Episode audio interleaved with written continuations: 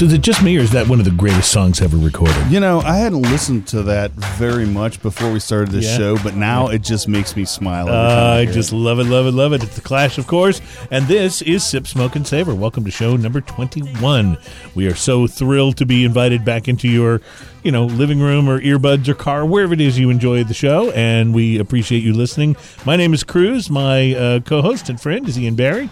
And uh, this show is all about craft beer, uh, fine spirits, and hand rolled cigars. And we're so glad um, Just things we like that, in that general. we get to talk about these things every week. So, speaking of every week, we didn't do a show last week because it was Missed it last week, yeah, we- man. We, always do uh, the show. Well, not always, but we generally do the show on on Thursdays, and that's when the podcast will be posted. And then I think the first Radio Brave airing is Saturday. Uh, but we generally do the show on Thursdays, and of course, last Thursday was Thanksgiving, so. Um, it was it was a little weird. I missed you, but it was delicious. well, yes, definitely, definitely. And I'm sure you enjoyed some of the fine things that we generally enjoy during the show. Yes, on your thing as yes, a part of your Thanksgiving feast. well, I had two. I had two Thanksgiving feasts because, of Yes. course, I had to go have Thanksgiving with my family and then go have Thanksgiving with my wife's family right, that evening. So, did you do both on the same day? Yes, yes. And and did that was you that was lunch and dinner. and did you have an opportunity for a cigar in between? Not until I got home. Oh, no, so, was that's afterwards. That, yeah, after that's everything. that end of the day. Yeah. like you've been running around all day. All you really want is to just get you know stationary.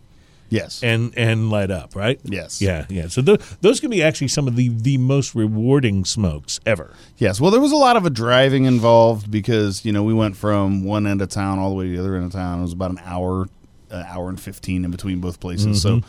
yeah, that was that was fun. But once I got home, I sat down. I enjoyed it. I had a I had barley wine. I love barley Oh, I wine. know you're a barley wine fan, We'll yes. talk about barley wines another time. Well, I had uh, um, we had uh, a rather interesting Thanksgiving holiday. Um, Thanksgiving Day, uh, both of my uh, stepsons were off, like doing stuff with girlfriends' families and stuff like that. So we had decided we would do our Thanksgiving meal on Friday. Nice. So Thanksgiving was just my wife and I, like nobody else, and we just decided, you know what, we're going to like grill some burgers and just like take it totally easy because we're doing all the turkey and stuffing tomorrow.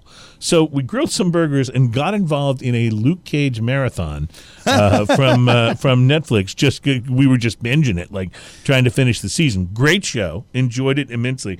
But I wound up basically standing because I can see the TV from here, standing in the doorway to my balcony, smoking a cigar and blowing the smoke outside on the balcony because because I don't like smoke in the house because I don't have uh, the right filtration to do that, you know. So I'm blowing the smoke outside the door and watching Luke Cage. so it was a really enjoyable Thanksgiving. I had I had a, I had a great time, and, then, a- and then the next day was the big you know the big meal. So I have a little uh, uh, desktop computer that's like all in one and touch screen, and I literally just unplug it and take it outside side if I want to watch stuff outside. Yes, I've done. I've done that, and, sometimes I'll watch on the iPad too. I'll just take that out, set Yep, up yep, outside. absolutely. Uh, but in this case, you know, my wife was all settled into one of the big recliner chairs. And, Yeah, yeah. And you know, all uh, uh, had the blanket wrapped around her. She's all snuggled in, so I don't want to disturb her. Plus, that's where the big TV is, so that's that's how we did it. So uh, anyway, uh, uh, I had a great holiday, but I'm glad to be back here doing the show because I did. Uh, I missed. I missed you. I realize it's rather Pavlovian, but when I see you, I immediately think. Man, I'm thirsty. Like we Beer should, we should, we should have a cigar. it's very Pavlovian. I elicit this response Yeah, from yes, everybody right. around yeah, me. Your, your friends all say this about you. Uh, so we have a very interesting show uh, today. We're going to be reviewing uh, some really cool stuff. Uh, you have brought in a Bell's Two Hearted Ale. yes, Uh, yes. And you brought in uh, what I guess can only be one of your favorites, uh, the Arrogant Bastard uh, Bourbon Barrel Aged. That is good. That's an American so, strong. So we'll ale. talk about that. I brought along the St. Arnold Sailing Santa Winter Ale. Now we're going to do a Christmas ale show.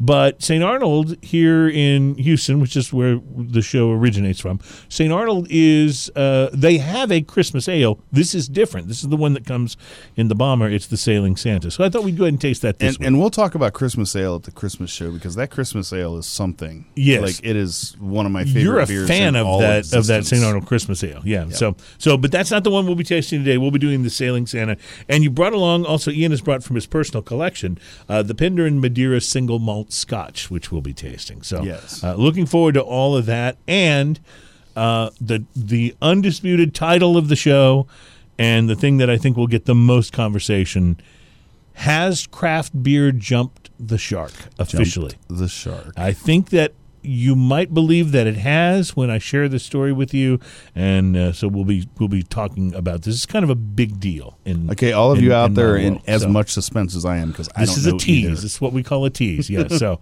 uh, so we'll be getting to that in the next segment. Uh, first, I thought I'd ask you if you smoked anything uh, interesting this week. I did actually. Uh, I, I went to uh, one that I've had many times before, and it's such a fun little cigar. My wife loves these too. It's a Drew Estate Natural. Oh, I love Drew Estate cigars. Right, Yeah. and this is this was their side. They have a bunch of funny names for their stuff, but this one's called Dirt. dirt. Yes. Yes, it's called a Dirt, and uh, it's a Corona four x forty three. So it's kind of a small cigar, about a medium Mm-hmm, flavor, but it's got a it's all sweet. Like it's a medium flavor, but every bit of it is just sweet and delicious. And it even has whatever they put on the end of their cigars that like is left on your lips. Right. that's really it has that sweet little bit of as well, sweetness on the lip. Yeah. hmm And uh, this is a Nicaraguan cigar with a Connecticut broadleaf Maduro wrapper. It's uh, it's really smooth. They're always I've never had a bad one. They always smoke fantastic. Um, Mm-hmm. and they're so chocolatey and they're they're almost like candy by the end of it, you know. Mm-hmm. And uh, and I introduced my wife to these because she's like, well, I like. I like cigars, uh, Mm-hmm. but I like she she'll share one with me sometimes. She'll have a puff here, a puff there. But but I said, you know, if you want a cigar, these are small. You're not committed to a you know a giant Mm-hmm. A cigar smoke, yeah, yeah. Like, like like I generally like. I said, and they have a little sweetness to them. She loves both of those things, and so she has a box of these in her own humidor because she also yes. likes some flavored cigars. Right. The So her own- yeah, and the right. acids. Stuff. Actually, the uh, the Java Estate, the um, the uh, Java Mint is Ah. like that's just become one of her absolute favorites, and of Mm-hmm. course because it's kind of pricey for what it is. But lucky me. But uh, no, and that it's good. I've actually uh, enjoyed one of those uh, myself. But the the dirt. Is a is a funny cigar because at the same time, um, their whole natural series, like most of the time when you get a series of cigars, they have all the different sizes, and the size actually changes the flavor of the blend a little course, bit. yes, yes. But in the case of the Drew Estate Natural series, every size is a different blend. Right. And and that's kind of weird Which because they don't sense, yeah, yeah. they don't usually do that. Every size is a different blend, so they all have a different flavor profile. And that's true of the acid by uh, Drew Estate as well. Like Yes, you don't find the Kuba Kuba blend in another shape No, other than the Kuba that Kuba size, or the that Blondie shape, or whatever. so- Yeah. And on one hand, you got to think, okay, a little confusing, and that's a lot of blends. but on the other hand, it, I think what they're trying to do is go, you know, the cigar looks like this, and we're going to maximize that. Mm-hmm. Right. We're going to know? make the most out of this particular right, shape. right. So, how about you? You spoke anything? Um, I uh, did. I wanted to, I wanted to share this with you. I had a number of cigars because it's been a couple of weeks, but the one that I was going to tell you about, and um, I've smoked a number of cigars from this company in the past. Is the I had the Avo, great cigars. Nicaragua Fogata Special Toro. Now. I, this has been my history with Avo.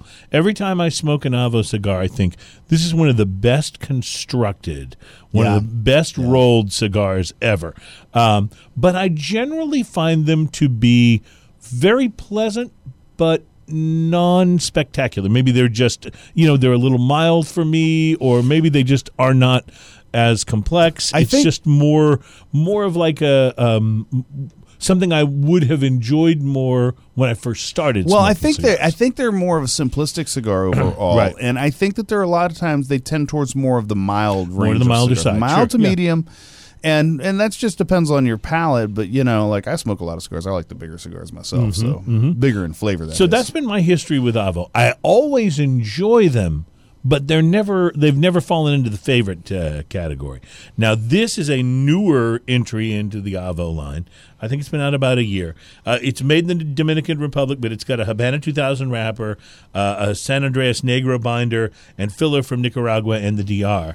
And like I said, I've smoked a number of Avos. Always find them pleasant, but not usually outstanding. This one, I light it up it starts out about the same as I've always expected from an Avo. And then at about the halfway point, bam. oh yeah. I don't know what changed, but this cigar just like took off. And I was getting leather and chocolate and espresso notes. And man, once it's got going, there was spice. And I'm like, this is like one of the best cigars I've had in a long time. But it did not start for me that way until the second half. Now, who knows? Maybe I had something, you know, on my palate already that was that you know that I had to kind of like kind of groove out of that that was affecting me for the first half of the cigar, or maybe that's just the way the cigar smokes. I don't know. I have one more, Some so I'm cigars going to try it. build as you smoke Yeah, them. Though I'm going to try you it. Yeah, um, I would say the first half was just okay, but the second half was amazing. So if I'm going to do a price to value ratio, first half I'd say three, second half eight and a half. Nice. Like, like so, it's about an eleven dollar cigar, so it's Right. not cheap. Right, right. You're expecting this to have The Avo like, range is definitely a little pricey. Yeah, you're expecting this to have some real, um, you know, intrigue and prestige to it at that price point because the other stuff you can buy for that price is pretty is pretty impressive. Right. So uh, again, the first half, yeah, didn't didn't live up to it. Second half, more than I'd love to hear a report on the uh, on the second one that you smoke. Also, I forgot to give mine a price to quality range, and I'm going to go ahead and give that about a seven and that's on the Drew Estate. on the Drew the Estate. dirt. Yeah, just Yeah. because it's a great cigar and it's not that pricey, but Well, it's a great cigar. I am anxious to smoke the second one of these and see if it's the same experience or if it's not. I'm going to hold you to that. Okay, good. uh, so we'll talk about that. We'll also do a little bit of beer tasting. That's coming up, and uh, and some spirit tasting, and of course, has craft beer jumped the shark? I will not keep you in suspense too long on this. In fact, we'll we'll try to begin getting to that in the next segment. Plus, Anthony Bourdain, Blast Craft Beer. We've been talking about it for six shows, and we haven't done it. We'll do One it. day we're gonna get to it. we'll to do it. I promise. It's uh, sip, smoke, and It's savor. tantric at this point.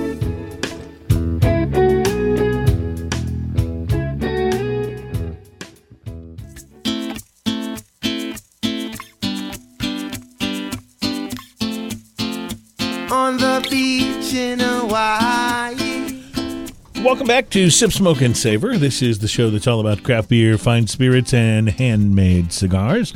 My name is Cruz. My partner Ian Barry. Um, we want to talk about uh, the the topic of the day: Has craft beer jumped the shark? And we will get to that. And I don't know whether you're going to think that it has or hasn't, but I'm going to present you with some information, Ian, uh, that will cause you to take a stand one way or the other. I am so waiting to hear Yeah. this. So, all right. So let's let's do a little uh, beer tasting in the meantime because if it if it has jumped the shark, we haven't admitted it yet, so we can still taste with full you know with full vigor. so uh, so tell me what we're tasting here. We are starting with uh, the Bell's Two Hearted Ale. Is that right?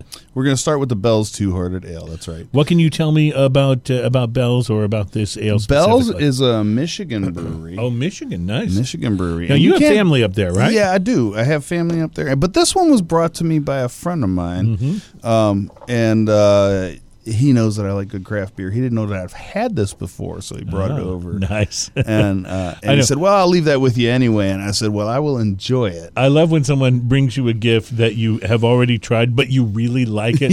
So you kind of pretend the oh, that'll be great to try, like right. because you don't want them to go, oh, you already have it. Okay, well, I'll, I'll bring you something else. You're like, no, no, no, with the stay with the bells. That's good. That's good. So yeah, this was this was brought to the house by a friend of mine, and uh, this is a um, it's called Two Hearted Ale, brewed and bottled by Bell's Brewery Inc., Comstock, Michigan. Um, this is uh, an IPA brewed with 100% Centennial hops.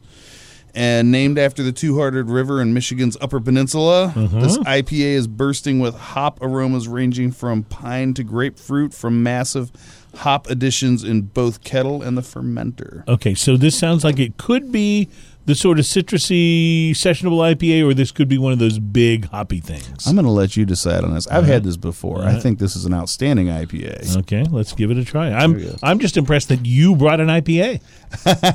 It's usually that- I'm not anti IPA. Usually- It's just got to be really thing. good. Yeah, you see, that's my thing. I'm just not every IPA. Yeah. You got you got to uh-huh. have a good IPA to convince All me. It well, can't just be a this will work here. a hopsicle in a glass, you know. what do you What do you always say? Chewing on a pine cone. yeah, like chewing on a pine cone when I'm done with Yeah. that. All right. Well, I I can tell you that I love the aroma. The smell just right off the top of the glass.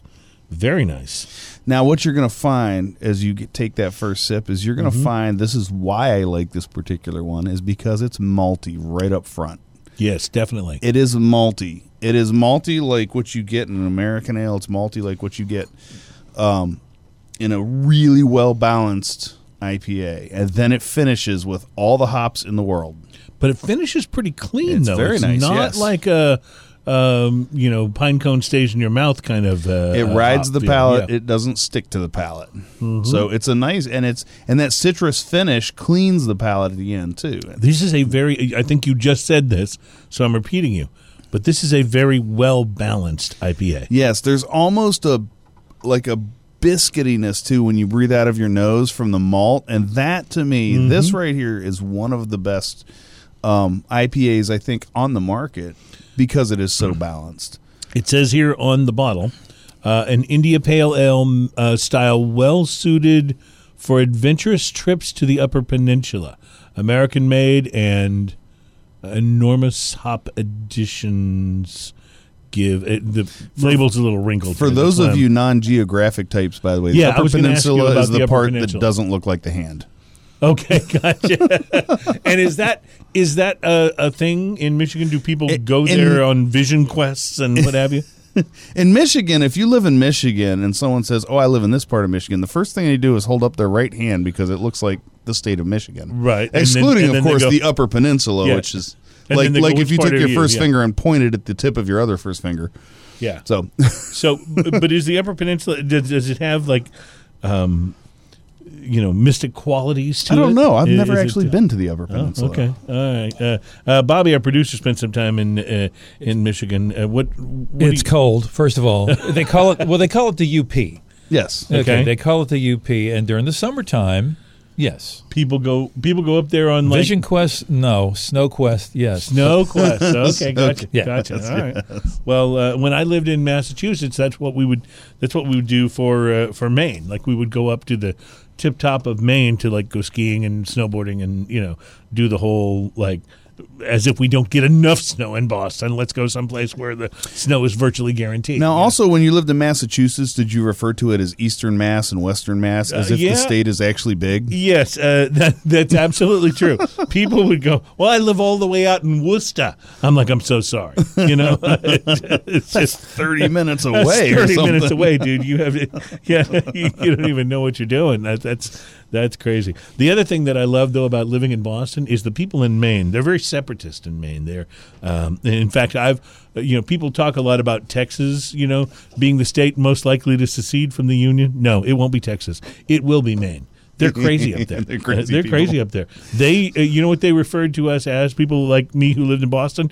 We'd go up like to visit a, you know, craft brewery or something up in Portland, Maine. They call us massholes. I'm not kidding.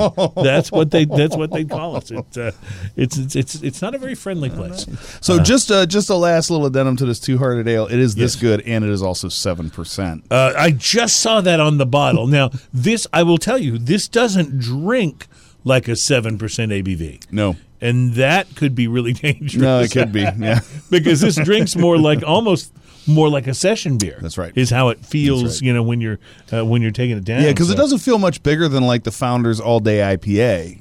You know, it really just doesn't feel that much. Mm-hmm. It bigger. actually reminds me a little bit of that beer. Yeah. Yep. Um, wow, this is really good, uh, Ian. I I would never have probably even tripped across this. Uh, can we find this uh, here in Texas? Nope, nope. No. Bell's available up so north. this is something was brought Bunch to you of- by somebody yeah. special. Okay. Yep. Gotcha. All right. Well, we'll remember that, and we'll put that on the uh, uh, the watch list because that's a really good beer. that's really spectacular. All right, maybe that's a good beer to drink right before I do this. b- before I drop this information, Drop the you. bomb. Go Yeah. ahead. You know, we all are familiar, I think, with the phrase "jump the shark." It originated from the episode of Happy Days, which is considered the the episode where Happy Days lost its way. Uh, And that's the episode where Fonzie on water skis With a leather jacket with on. a leather jacket on on water skis, uh, jumps over a tank with a shark in it. Or I think I would think it was a, it was a tank. It was a shark nonetheless. So I think he was in a tank. So somehow that phrase caught on, and it's been used to describe when you know a TV show or a, a movie series or a franchise or a, a When- product When something takes a terrible turn when for they the when it takes a terrible turn and it's no longer as cool and altogether as it as it was in the first uh, point in time. So I I leave it to you to judge. Has craft beer jumped the shark? Here's the information. There's a new player in the craft beer scene, a new company that has launched its own line of craft beers. You may have heard of this company. They're actually in every state of the union, I believe. They're called Walmart. Oh my. Walmart has launched their own line of craft beers. I am actually speechless. You're stunned. I'm looking at you. You're really stunned. And that's why I didn't want to tell you this before the show. I am like I wanted to actually drop this on you mid-show. Uh, Bobby, you all right over there? I was just going to say, uh, uh, you know, you're going to really laugh if it turns out to taste really good, but it takes twice as long to check out.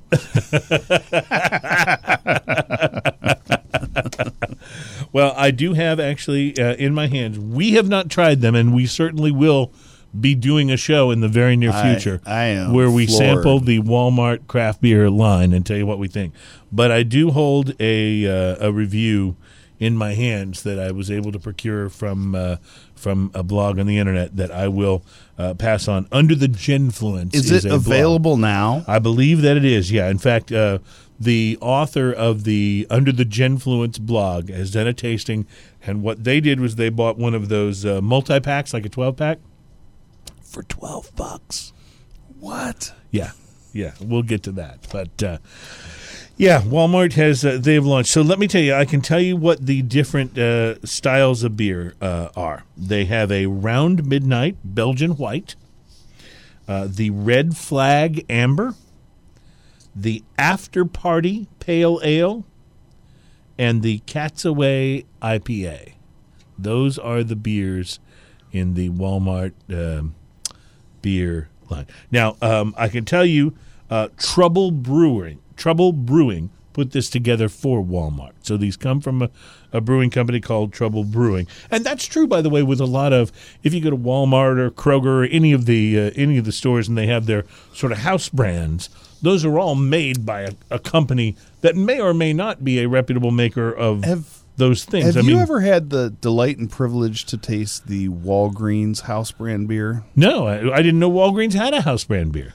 It's three dollars ish per six pack. Yeah, I will bring you some sometime. and what should I be expecting? Not much. Well, okay, so I know Trader Joe's, for example. Trader Joe's well known for their uh, for their inexpensive beer line. The uh, they called it the two buck chuck. It was Charles Shaw, I think. I, I'm sorry, not beer, wine. Um, the the two buck chuck was the Charles Shaw red wine that used to be two dollars. I think it's now actually two ninety nine. I think it's three dollars, but uh, but it still kind of goes by the handle two buck chuck. And then they have their own line of beers too. I've had some of them; they're not bad. Um, they're not my favorite beers in the world, but they're not bad. So maybe we have a show where we taste the Walmart and the Trader Joe's beers and and see. You are stunned, like you are just you are sitting in the chair looking at me. I'm sorry, like I'm I can't chime in. I don't even know what to say. Like I, I can't, I can't process this. All right, I need gonna- a minute. I'm gonna take a give break? You, I'm going to give you the break to process it. When we come back, uh, we will sample another beer not made by uh, Walmart. We'll sample. Oh, I know how to bring you back. We'll sample the Arrogant Bastard Bourbon Barrel Aged. Ooh, arrogant So bastard. That's coming up next. And I want to go to this review of the Walmart beer and tell you what the reviewer found. That's coming up. Sip, smoke, and savor.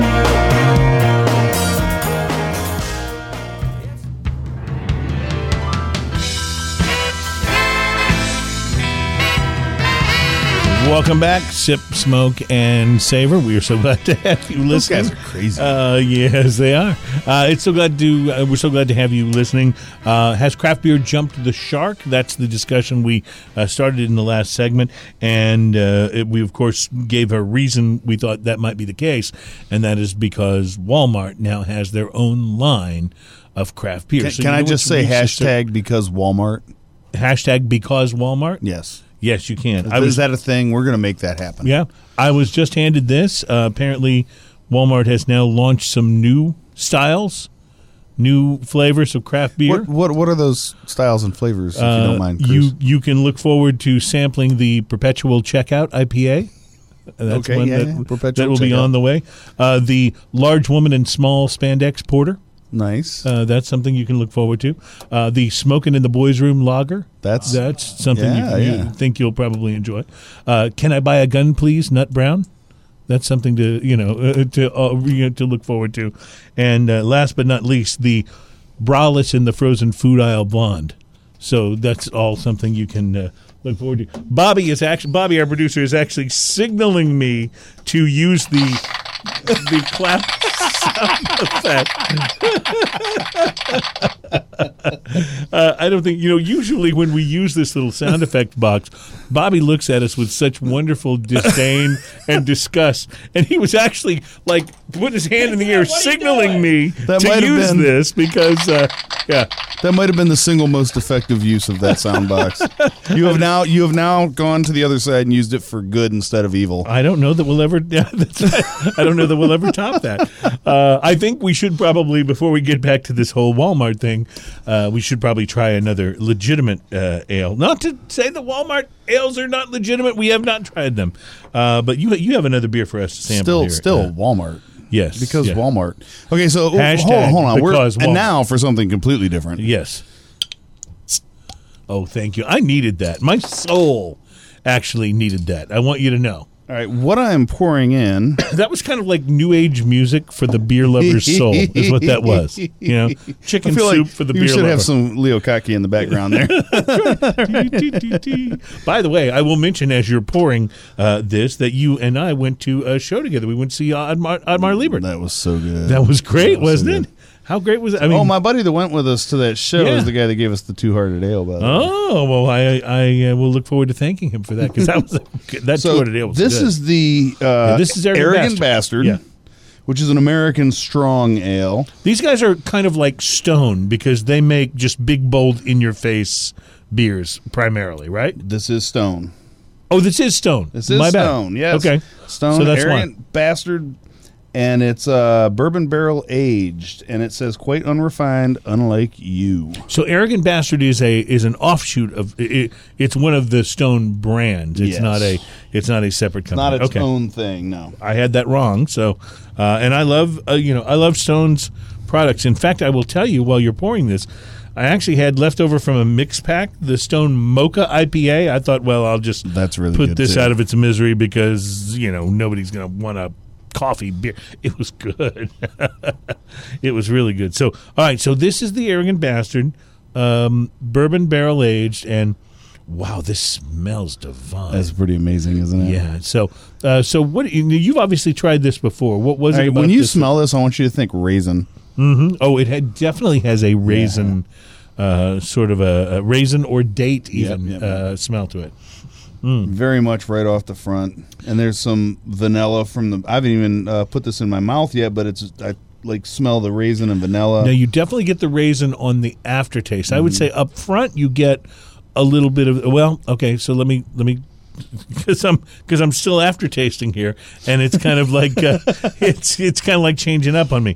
The aftertaste, the after you swallow, it starts with raisin, but it's kind of like raisin handing off to hops. yes, very much. You know, and and the raisin begins to fade, and then the hops comes in, and you know it's a stone beer, right, and the then it leaves in. kind of a gentle bitterness Uh-huh, in the yeah, in the yeah. aftertaste as well, which is really That's nice. good. What am I getting up front? What is this first flavor I'm getting?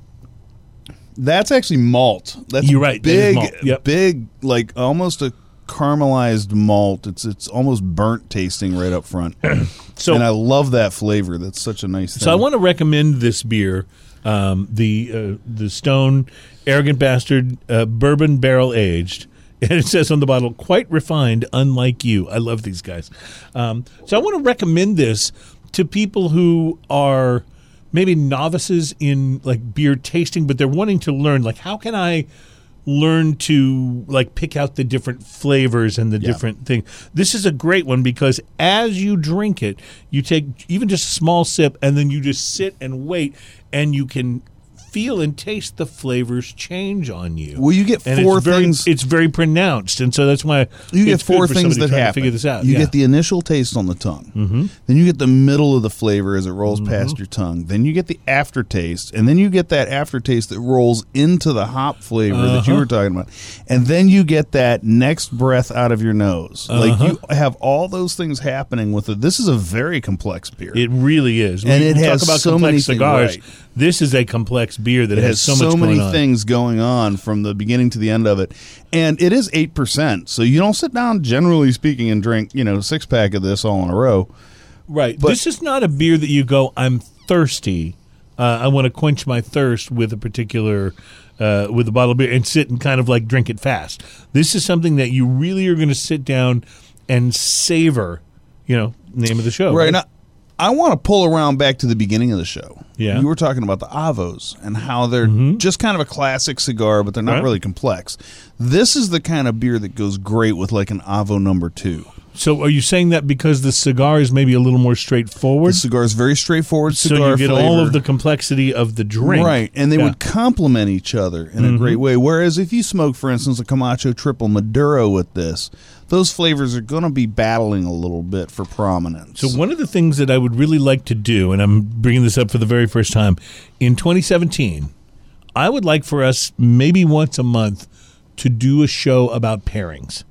I'm already ahead of you on that. Very regular basis. Yeah, I'm already ahead of you on that. The other day, I Okay. bought I bought two Perdomo Champagne 10 year anniversary those are great cigars. cigars, mild Yes. but great. yes, mild but great. And I have a bottle of the original uh, Glenmorangie, which is a 10 year old Mm-hmm. fantastic scotch. And neither one of those are really high end. They're both premiums, but they're not really high end. Right. Um, but when you put those two together with their It's like a powers match combined, made in yeah, heaven, it's yeah. amazing what they come up with. And I actually See, I bought that love that. specifically so we could do this. Oh, this is awesome. So they're sitting in my humidor and on my shelf at the moment, ready All right. for that. So uh, we're going to look into getting some guests who can help us pair things as well, whether it's um, spirits and cigars, or in some cases even beer and cigars. Uh, there, there are there are things to be paired. So that will be that will be coming up. So you've had a moment now to digest this information, uh, Ian, and you're my good friend, and I trust and and really believe in the fidelity of the things that you say. Walmart has launched its own line of craft beer. We talked about this in the last segment. Has craft beer jumped the shark? Your call, yes or no? I feel like when you tell me Walmart is launching their own line, and I'm using giant air quotes on this craft beer Right. from Walmart, I feel like I'm going blind a little bit in one ear. I, like this really confuses me on a lot of levels. Uh, that- can I quote We have one on of the biggest companies in the entire world. in one ear. I love that. I love that. well, yeah, I mean, it, it doesn't make sense unless I'm on the radio, right? right, right. no, but no, you're absolutely right. Like, This is one of the biggest companies in existence. right. That And- is and they're now just known launching for a being- they're known for being- beer. Right. They're not known for being a craft anything. And I don't even mean that, like, I'm not trying to even be negative about That's not what Walmart So, is. I wanna argue this is, is point, though. The cheapest place you can buy Okay. paper towels. I want to almost. I Right? want to argue this simple point. Okay, a craft beer is a is a is is a small production in general, right? I Right, mean, like it's- there's some bigger ones Yes. and stuff. But Walmart is one of the biggest companies in the world, and if they're going to put that craft beer in every one of their WalMarts, that's a macro brew.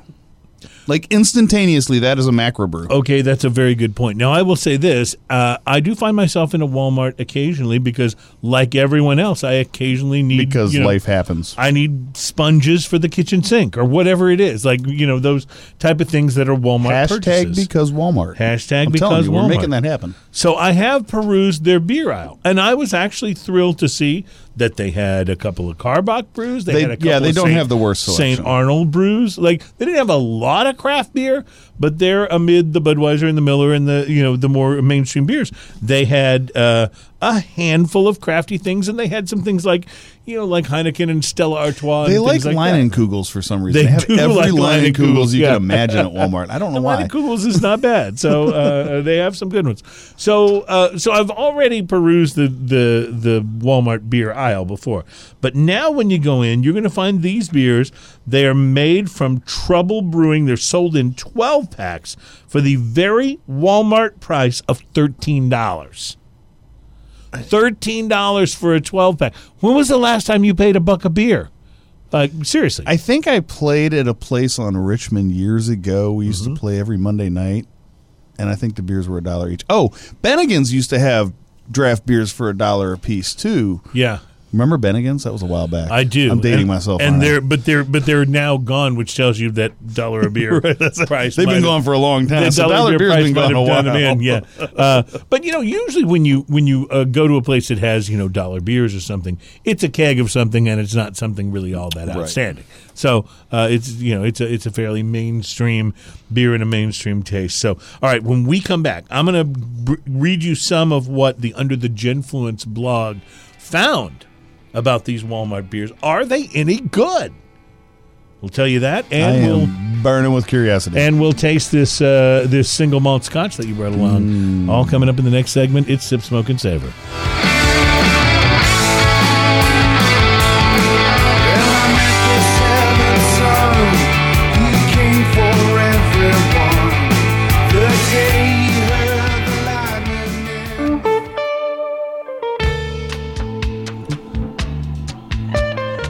Welcome back to Sip, Smoke, and Savor. My name is Cruz. My partner uh, Ian Barry.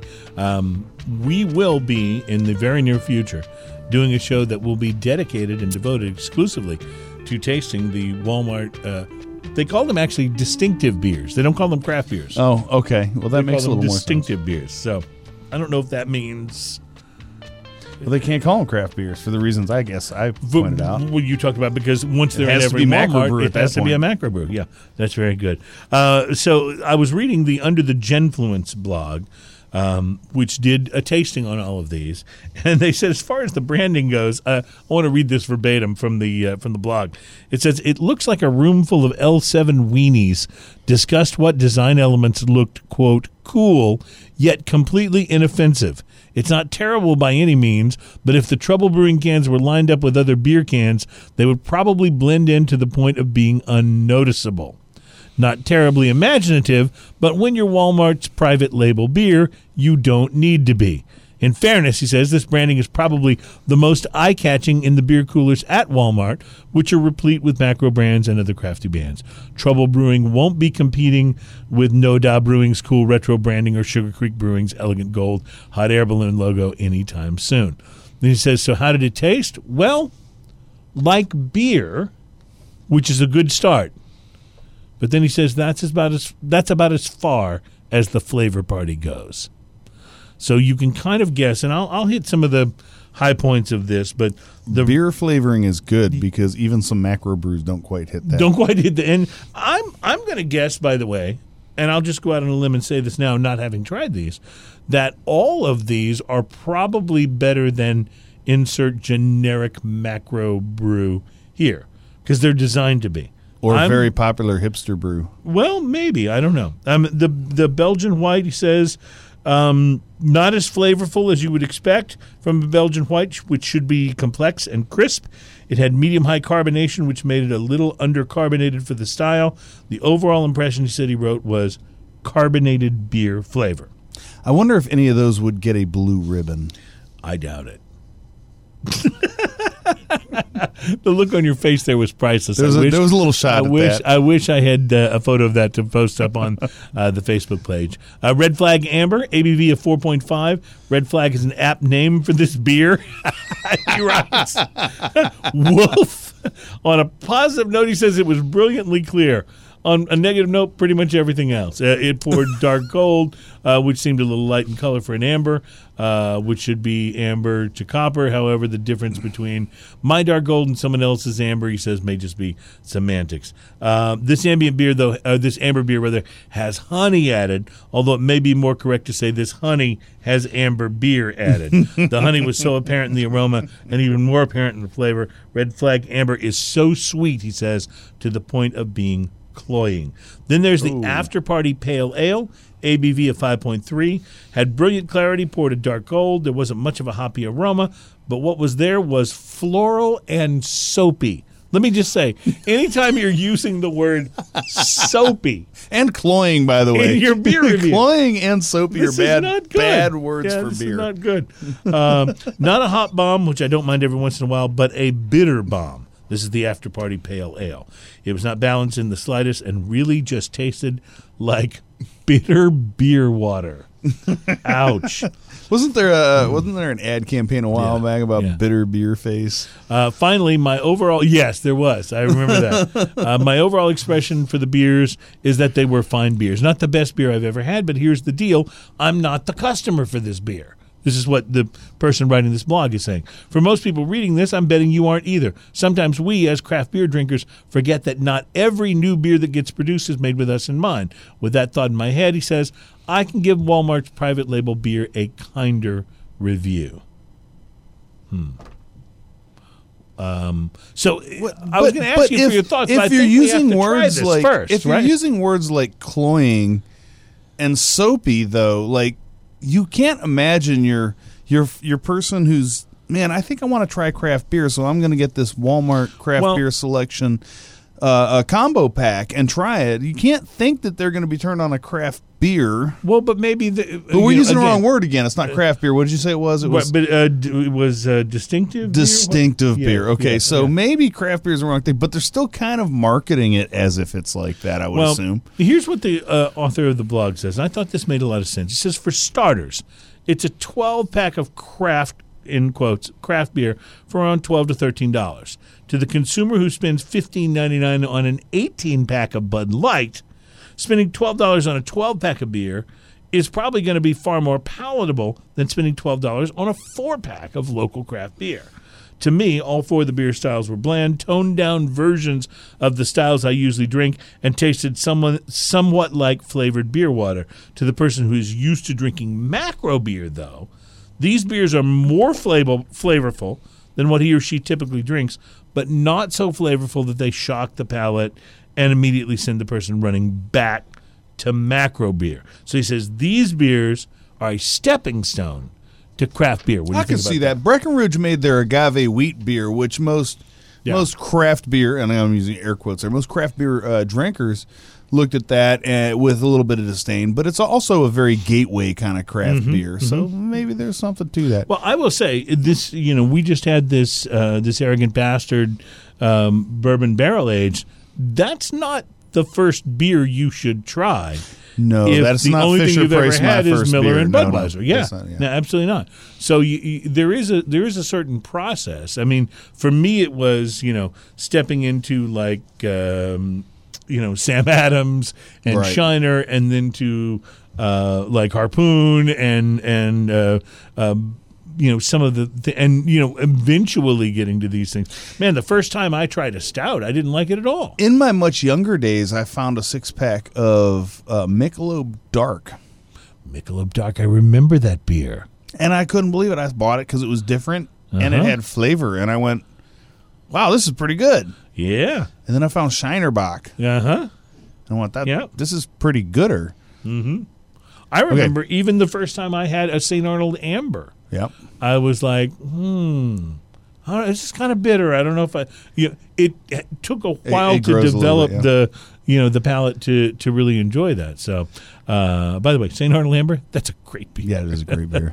So you're holding this scotch. I, I, I feel like you almost want to cleanse our palate from even the discussion of the Walmart. right. We're beer. gonna we're gonna actually try and cleanse our brains a little bit. let's let's this. see if we can do that. So Yeah. here, check this out. Anthony Bourdain would like that sound. I'm That's a good sound, isn't Yeah, it? I'm thinking This so. is the Penderyn. okay. This So is a single malt Welsh whiskey. It's Welsh. So isn't this the only um, whiskey produced on the island of Wales? Is that right? I believe so. Now tell me how you found. Cannot be this. called Scotch. Scotch, right, because right. Obviously, island of Wales. Yeah. So it's in single malt whiskey. Um, tell me uh, when. How did you find it? How did you stumble? across I'm going to give this to uh, you know what? Okay, so a lot of times I get gifts. This was a gift from my friend Chappie, and uh, he'll appreciate that because he's going to listen to this Mm-hmm. I like and go, this "Hey, movie." he said my name. That's awesome." So, um, but I did some guitar work for him, and uh, and you know because he's a good buddy, I said, "Man, don't worry about it. Just come, you know, take your instrument back." Right. And this is what he brought to me, Ah. and it is fantastic. and Always he's, nice to see people reciprocate. yeah, with, uh, and he's like he's that. so fun because uh, he likes to find something different and interesting Right, to right. check out. Now, Uh-huh. before we all take sips, I want to try to do this like uh, John Wingo from Balvenie Mm-hmm. taught us to do this like this. We're going to take the tiniest sip of this just by itself. This is neat in a glass with Mm-hmm. nothing in it, um, and uh, take the tiny sip. and right off the bat, I smell like raisin, especially after that uh, arrogant bastard raisin and a little bit of honey. So you're And- talking a tiny sip. Tiny sip, just a little taste. But then we're going to add a little bit of this water. You almost added a lot of water there. The Almost. water Fortunately, slipped out of your hand. fortunately, it got all over Bobby's table. okay. We're just going to water it down a little bit and let that open up the flavor a little bit because this is Oh, Bobby's got some already. All right. Right. This is a 46%. So this is, you know, a lot of people are like, well, you have to drink it neat. You can't water it down. But that's no just say- distiller in the entire world will ever tell you not to put water in their whiskey. It's interesting because um, I, responding to just that first sip before the water, um, awesome flavor, a lot of burn. A lot of burn, right? A lot of burn. Mm-hmm. So just this tiny splash, my first impression after that is it smooths the whole front of this whiskey like so much. And you get those Wow, really sure dark, does. raisiny flavors. Uh, and then the finish has a lot of kind of exotic fruit on the end. And there's a little kiss of honey or something in there. Mm-hmm. There's definitely really- honey in here. Yeah. You know, it just it just has that. Maybe it's a vanilla kind of thing, whatever it is. And we're going to do this one more time, and I'm going to add the Yeah, same amount of water. more So this is what we learned Yet at our uh, at the uh, Balvenie uh, tasting uh, that we did at B and B. That's right. And this is the Balvenie uh, rep telling us to do this. By the way, even with the 30 year old scotch, that Mm-hmm. Right, we, we, did it with a thirty-year-old, which wow, and it really great. changes the flavor and raises the enjoyment of that whiskey substantially. Mm-hmm. So we've just added double the water we normally would. So now we've got probably one part water, two parts uh, whiskey. Would you say? Yeah, yeah, yeah, about that. And what's funny is because he, Now I'm getting pineapple. yes, the exotic fruit, Yeah, right? See, yeah, there it is. yeah. It does really. It really change. opens up. So what happens is you've got these uh, you've got these oily parts in here that are all bound together, and when you add the water, it helps uh, separate all those flavors and everything. It really opens up the whiskey. It's a little peatier than it was originally, and I'm getting some fruit Yeah, flavors. there's a little more smoke in it. Now, yes, yes, uh, definitely, uh, definitely has changed. Honestly, it doesn't really taste like the same whiskey No, as the first. No, there's uh, still that raisiny first, yeah. profile that Mhm. it had originally, which is really nice because it's really dark, sweet flavor. But This is a wonderful. yeah, it product. turns it turns really nice. Penderyn single malt Welsh whiskey, and they call it Madeira, M A D E I R A. That's Uh, the it's cask that it's that it's The Madeira uh, cask. finished in. Yeah. Yeah. Wow, this is good stuff. All right, I've enjoyed this tasting. We're going to enjoy this during the break, and we will be back with uh, Anthony Bourdain has smashed craft beer. Maybe he tried the Walmart stuff. I don't know. Uh, we'll tell you what he thought coming up.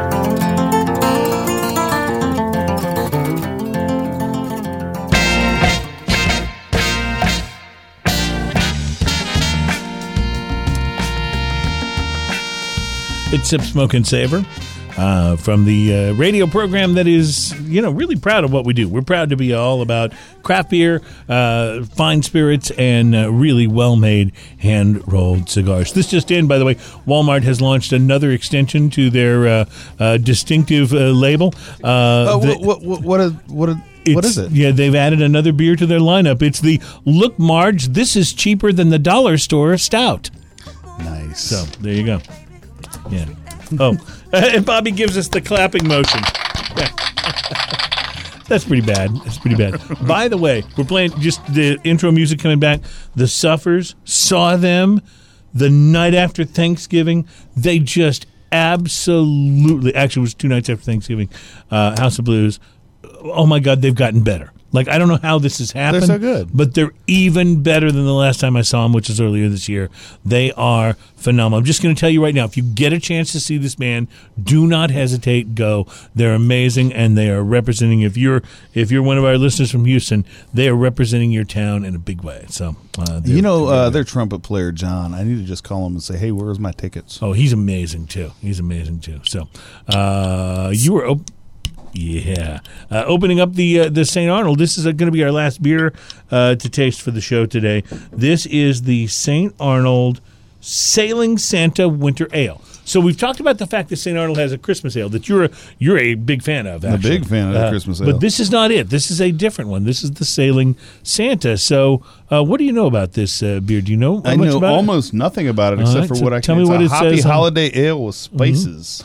Hoppy Holiday Ale. and with this is the 2016 uh, version of it. So I wonder. We'll have to. Uh, you know, we really need to get some St. Arnold guys on the show because you know, we're doing really- big beers this time too. It's 7.2 percent. Like, so our lightest beer was seven percent. and and that combined with the uh, uh, Penderyn uh, single malt whiskey from uh, the island of Wales, I'm feeling it. I'm feeling it big time. yeah, Um, this is. Uh, This is as it should be, by the way. I don't know that uh, I've actually like I've seen the Sailing Santa before, but I don't know that I've actually tried it yet.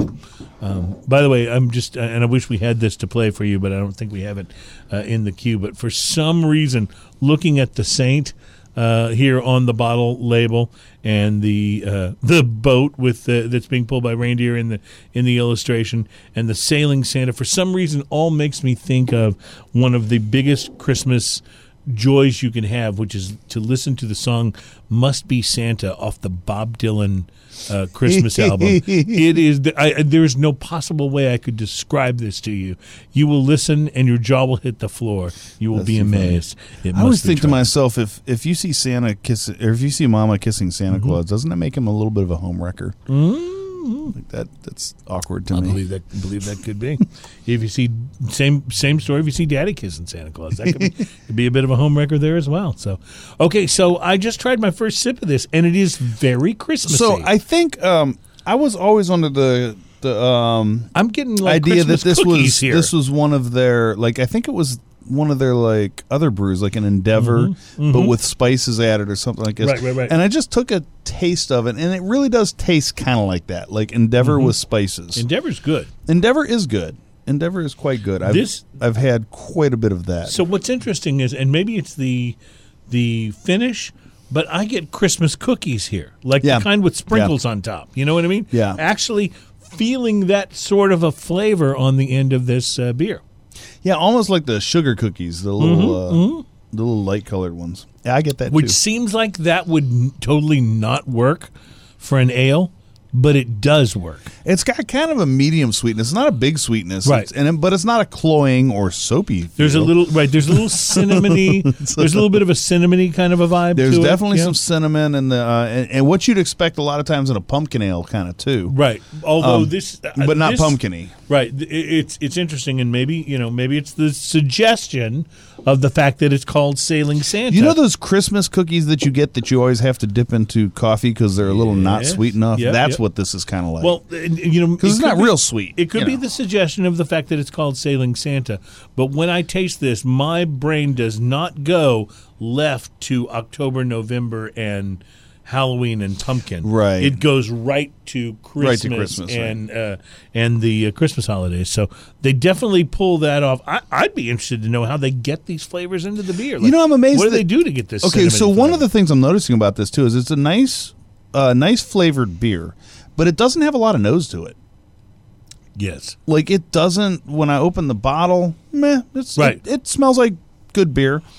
The beer But- no, itself, but it, has right. got a little bit of spice on the nose, but it's not huge. You know. Yeah, you don't get that flavor uh, when you're Like- smelling the beer that you get when, when you I opened it. that two hearted ale earlier, that hop and citrus Mm-hmm, was like pow, like just opening the bottle and it hit the room. This not so not so big on the nose, but it is nice and it finishes nice. We need to extend an invitation, and we'll do this in 2017, to have either Brock or Lenny from the St. Arnold uh, Brewery Yeah, on nice. the program. These guys have been making great craft beer for a long time. Yeah. And I would love to have them come on, talk. And, and when we do, we have to remind them, we'll hearken back to the Sailing Santa, because I want to Yeah. ask them how they achieve these kind of. Uh, these kind of flavors. I have to say, I really like the Sailing Santa. It's That's good. This is beer. this comes in a bomber. Um, Yes, it's not available in uh, cans or bottle or right, six pack bottle right. size. So you, know, so. you you can play Edward Bomber hands. We talked about that before. Right? um, this is I'm trying to tie this whole show together thing about things we talked about before. You're you doing make good. sure You're we doing have- good. Yeah. Make sure we have some continuity in what we do. yes, yes, But uh, no, so it comes in a bomber, and it's definitely worth uh, splitting one with a friend. yes. You know, this is a good. Let's let's get the evening started with something interesting.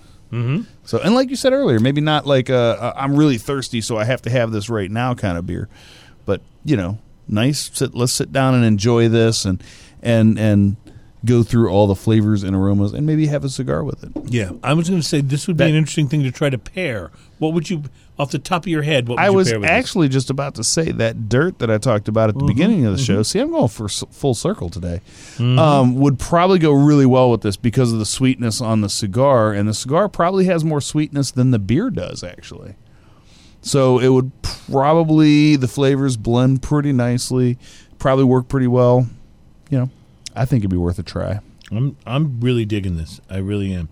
Now I tell you who would probably not be crazy about this beer. Okay, here it comes.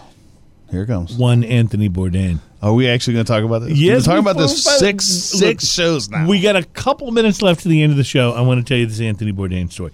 Now, first of all, I've always loved Anthony Bourdain because uh, I don't watch that much, you know, cooking and travel stuff on TV. But the few things of his that I've caught, I just love his sort of don't give a damn attitude. He eats what he wants. He drinks what he wants and goes to all kinds of different countries and samples their wacky cuisine. And I think that's a, a pretty cool job to have. Uh, he's not too pretentious at all. And in fact, it's his lack of pretension that kind of sends us to this next story because even though we know he likes a good scotch, uh, the man is kind of blasting craft beer aficionados a little bit, telling them they're getting too worked up and too pretentious. He says craft beer is turning people into zombies. This is not a bar, he says. This is effing invasion of the body snatchers. This is wrong. This is not what a bar is about. And he uh, talks about the fact that he um, goes into a bar, he walked into a place, he notices there's a wide selection of beers he'd never heard of, and then he looks around and everybody's kind of like sitting around with five small glasses in front of them filled with different beers taking notes. And that's when he said, It's not a bar, it's invasion of the body snatchers. That's not what a. He says, The entire point of a bar is to get a little buzz and not sit there effing analyzing beer. So he's gotten some blowback from this. He's gotten some criticism from craft beer aficionados, to which he has replied, and this is my Well, you got like part of this- 16 pages there. this is my favorite part of the whole story. He says, You know, I haven't made the effort to walk down the street 10 blocks to the microbrewery where they're making some effing Mumford and Sons IPA. People get all bent about it. And I just thought that was worth doing the whole story right there because he has coined the phrase Mumford and Sons IPA. Ah, there you go. So we definitely this is something we have to revisit perhaps each week, the Mumford and Sons IPA. We have to we have to The see- IPA that we had does- today was definitely not a Mumford. no, and it wasn't. IPA. But we have to we have to say we have to see does this does it exist? Is there really a Mumford and Sons IPA, or is this just something that Anthony Bourdain said? And if so, we have to taste test it on the show True, true. Because if there is a Mumford and Sons IPA, it should. I mean, its its quality should be talked about to everyone that we possibly can. There's so many air quotes flying around this room today during this show. It's been crazy. I will say, uh, I'll, I'll go out on a limb here. I, I when Mumford and Sons first came out, I thought, oh, okay, they're, they're that's pretty cool. And then I got tired of that banjo so fast, I wanted to just like throttle the guys. And then I they put out their latest album, which doesn't have any banjo on it, and it's really good. Is it? I haven't heard it. I started a. Um, I started a, uh, a Pandora station that just said Audioslave because I like Audioslave. Yeah, because you're you're a rock Right. and roll guy. Yeah. I like Audioslave. So I started a Pandora station that said Audioslave was my one parameter. Mm-hmm. And it kept playing Mumford and Sons. Well, see, that would- and it didn't matter how many thumbs down. I'm just gonna say how many right skips. It didn't make any difference. I stopped listening to I'm Pandora. just going to say this right now. Pandora sucks. Okay, I just- I just stopped listening. Sucks. It's no good. I was done with it. Uh, yeah, well, and and you know, not only do they suck, but that company will never make any money. So if you're investing, don't even think about it. Like you're completely out of your mind. They will right, never sip, smoke, and savor financial advice. There you go. That's right. You, you want your financial advice from a guy who's just taken a big old hit of the 2016 Sailing Santa. He That's drinks you nothing want. less than seven percent beers in an hour. want. Yeah, that's right. We've had nothing in this entire show that's less than seven percent alcohol. So we are the guys who should be giving you financial advice. All right. So uh, we did not have time to taste test the Mumford and Sons IPA. We'll try to get to that uh, next week. And oh, next week we're live at McCoy's Cigars. Next week, live at McCoy's. Houston. Very excited They're about so this. I love those guys. Yes. They're ju- they just don't they just don't care. That, that's Yeah, what I they're- love. yeah, they just like go for it. They're So- like, let's smoke cigars, and that's it. and uh, so this is going to be great. We are uh, thrilled to be back from our holiday break, and we will see you next week. It's Sip, Smoke, and Savor on Radio Brave. Hey, everybody. Cheers. Cheers.